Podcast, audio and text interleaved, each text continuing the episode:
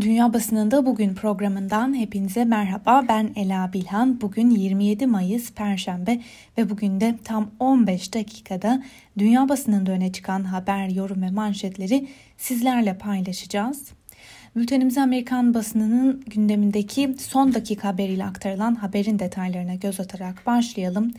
ABD'nin Kaliforniya eyaletine bağlı San Francisco kentinde bulunan bir ulaşım tesisine yönelik silahlı saldırı düzenlendi. Düzenlenen silahlı saldırıda biri saldırgan olmak üzere toplam 9 kişi hayatını kaybetti. Aktarılan haberlerde saldırının bir tren bakım istasyonunda yaşandığı bilgisi de verildi. Washington Post bu konuda aktardığı haberlerde saldırganın ulaşım tesisinde işçi olarak çalışan kişilerden biri olduğunun altını çiziyor. Saldırgan 8 kişiyi öldürdükten sonra intihar etti. Washington Post'un gündemdeki bir diğer haberle devam edelim. Altyapı yatırımları konusunda anlaşmaya varma hayali kuran Biden hükümeti zor bir seçim yapmak zorunda kalabilir. İki partiden üst düzey isimler altyapı planı için bir önerge hazırlamaya başladılar. Eğer iki partinin yetkilileri anlaşmaya varırsa Biden muhtemelen iklim krizi ve yaşlı bakımı için ayırmayı planladığı bütçeyi yeniden elden geçirmek hatta ikisi arasında bir seçim yapmak zorunda kalabilir. Fakat bu durumda kendi partisinin bir siyasi zafer olarak gördüğü bu projelerden birinin dahi askıya alınacak olması partiyi yani Demokrat Parti'yi çok zorda bırakabilir yorumu yapılmış Washington Post gazetesinde. New York Times'ın gündemdeki bir haberle devam edelim. Joe Biden koronavirüsün kökeninin soruşturulması için talimat verdi. Başkan Joe Biden istihbarat kurumlarından virüsün Çin'deki bir laboratuvardan sızma olasılığı da dahil olmak üzere soruşturma çabalarını iki katına çıkarmalarını istedi. Biden yönetimi tarafından hazırlanan önerge ile eski başkan Donald Trump ve yardımcılarının salgından defalarca sorumlu tuttuğu bu laboratuvarla ilgili iddiaların yeniden gündeme gelmiş olması da dikkat çekici. Bu haberi benzer bir şekilde ele alan Washington Post gazetesi ise şöyle diyor. Koronavirüse dair Wuhan laboratuvar sızıntısı teorisi son günlerde yeniden gündemde. Virüsün laboratuvardan sızmış olabileceği ihtimali yeniden değerlendirilecek. Bunun nedeni ise önemli kanıtların hala eksik olması. Biden yönetimi istihbarat yetkililerini konunun araştırılması için 3 aylık bir süre verdi fakat gazeteye göre süreç boyunca Çin ile işbirliği yapmadan istihbarat yetkililerinin Başkan Biden'ın talep ettiği sonuçlara nasıl ulaşacakları da belli değil. Öte yandan gazetenin gündemdeki bir diğer haberde ise bağışıklığa dair yeni bir araştırma sonucu paylaşılmış. Buna göre Amerikan bilim insanları koronavirüse karşı bağışıklığın yıllarca devam edebileceğini tespit etti. Yeni araştırmalar virüsle enfekte olmuş veya ona karşı aşılanmış kişilerin kemik iliğinde önemli bağışıklık hücrelerinin hayatta kaldığını öne sürüyor. Amerikan basınının gündemine oturan bir haberi, bir gelişmeyi dün sizlerle paylaşmıştık. Neydi o haber? Tekrar kısaca hatırlayalım. New York Eyaleti Savcıları eski Başkan Donald Trump'ın iş ilişkileri ve bağlantıları hakkındaki cezai soruşturma kapsamında kanıtları değerlendirmek üzere özel bir büyük jüri oluşturdu. ABD hukukuna göre kanıtları değerlendiren büyük jüriler zanlı ya da şüpheli hakkındaki suçlamalar yöneltilip yöneltilmeyeceğine karar veriyor. Zanlı aleyhine dava açılmasını gerektirecek ölçüde kanıt olup olmadığını değerlendiriyor. Voice of America'nın bugün aktardığı habere göre bu son gelişme Manhattan Bölge Savcılığı'nın 2 yıl boyunca yürüttüğü soruşturmanın sonucu olarak Trump aleyhine suçlamalarda bulunma aşamasına geçme hazırlığı yapıldığına işaret ediyor. İngiliz basınının gündeminde dikkat çeken bir haber var. İngiltere Başbakanı Boris Johnson'ın eski danış baş danışmanı Dominic Cummings'in yaptığı açıklamalar ülkenin gündemine damga vurdu diyebiliriz. Dominic Cummings, İngiltere parlamentosunda yürütülen ve hükümetin Covid salgını sırasında izlediği politikalarının incelendiği soruşturmada dün milletvekillerinin sorularını yanıtladı. BBC'nin bu konuda aktardığı habere göre Cummings 7 saat süren oturumda Johnson'ın bilim insanlarının tavsiyelerini göz ardı ettiğini ve kısıtlamaları hatalı bir şekilde geciktirdiğini ifade etti. Cummings ayrıca Sağlık Bakanı Matt Hancock'un yalan söylemek dahil 15-20 nedenle görevden alınması gerektiğini söyledi. Fakat Sağlık Bakanı ise bu iddiaları yalanladı. 7 saat süren ifadesi sırasında Dominic Cummings on binlerce kişi gereksiz yere öldü dedi ve hükümeti salgına karşı yanlış politika izlemekle, tereddütlü davranmakla ve işe yarar bir plan sahibi olmamakla suçladı. Daily Telegraph gazetesi bu konuda aktardığı haberde Cummings'in geçtiğimiz yıl istifaya zorlandığını hatırlatıyor ve bu nedenle Johnson'ın eski baş danışmanının bu yolla intikam aldığını yazmış. The Times gazetesi Cummings'in 10 numaraya saldırarak tartışmaların fitilini ateşlediğini yazarken The Guardian gazetesi manşetine Cummings'in şu sözlerini taşımış. On binlerce insan gereksiz yere öldü. Financial Times gazetesi ise aktardığı haberde özellikle şu detaya dikkat çekiyor. Bu iddialara Johnson'ın destekçilerinin inanması zor. Bu durumda bu sürecin başbakana ciddi bir şekilde zarar vermeyeceğine inanılıyor. İsmini paylaşmak istemeyen bir bakan bu iddiaları intikam pornosu sözleriyle yorumladı. Alman basınının gündemdeki bir haberle devam edelim. Deutsche Welle'nin haberine göre Almanya'da seçim anketlerinde Yeşiller zirveyi zorluyor.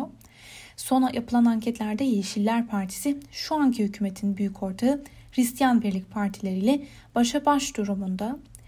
Anketler Saksonya eyaletinde sağ popülist AFD partisinin diğer tüm partileri geride bıraktığını gösteriyor. Forsa Enstitüsü adlı araştırma şirketinin dün açıkladığı verilere göre 26 Mayıs tarihi itibariyle Yeşiller 2017 seçimlerine göre oylarını %15'in üzerinde arttırırken Hristiyan Birlik Partilerine yani CDU ve CSU'ya seçmen desteği %7.4 puan azaldı. Buna göre Yeşiller %25 oy oranına ulaşmışken CDU ve CSU ise %24 ile geçen haftaki oy oranlarını korudu. Deutsche Welle'nin aktardığı bir diğer habere göre de Almanya'da çocuk ve gençlere aşı tartışması gündemde. Almanya Aile Bakanı Christine Lambrecht, çocuk ve genç yaştakiler için COVID-19 aşısı olma zorunluluğunu getirmeyi planlamadıklarını açıkladı. Fransa'ya dair bir haberle devam edelim. Önceki günlerde aktardığımız haberlerde Fransa hükümetinin Covid-19 salgını nedeniyle ekonomik desteği sürdürmeyi planladığını aktarmıştık.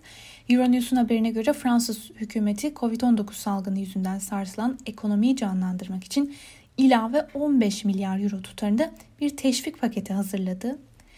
Ekonomi ve Maliye Bakanı Bruno Le Maire bu olağanüstü yardım paketinin oteller, restoranlar ve barlar için vergi iadelerinin yanı sıra kaybedilen çalışma saatleri için tazminat gibi çeşitli destek mekanizmaları içereceğini söyledi.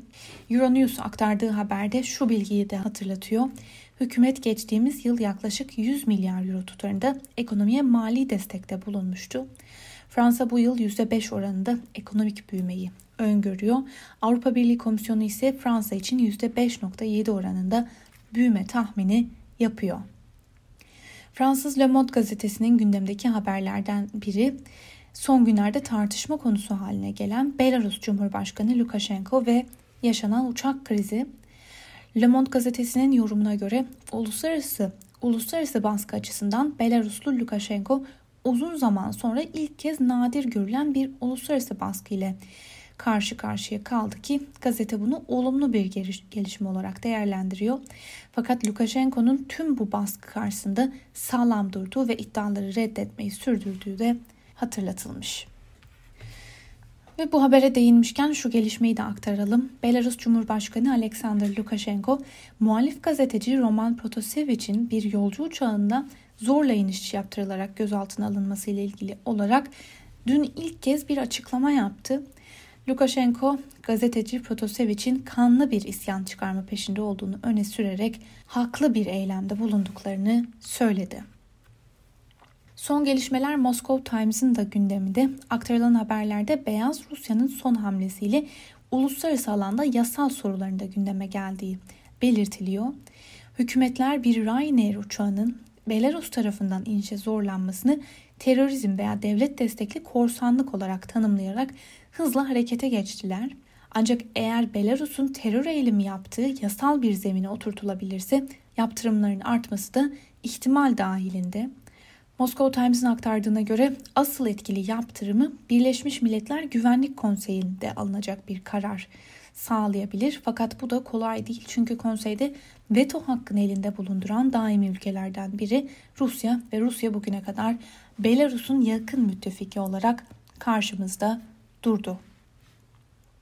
Rus basınında öne çıkan bir diğer habere göre Rusya Facebook, Twitter ve diğer sosyal medya ağlarını 1 Temmuz'dan itibaren Rus kullanıcılarının verilerini Rus topraklarındaki veri merkezlerinde tutma şartı getirdi.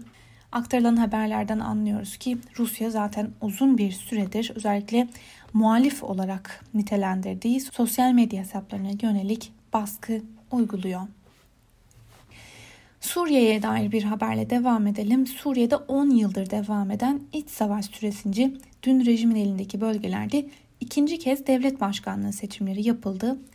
Aktarılan haberlere göre seçimlere halkın geniş katılım sağladığı da gözlendi.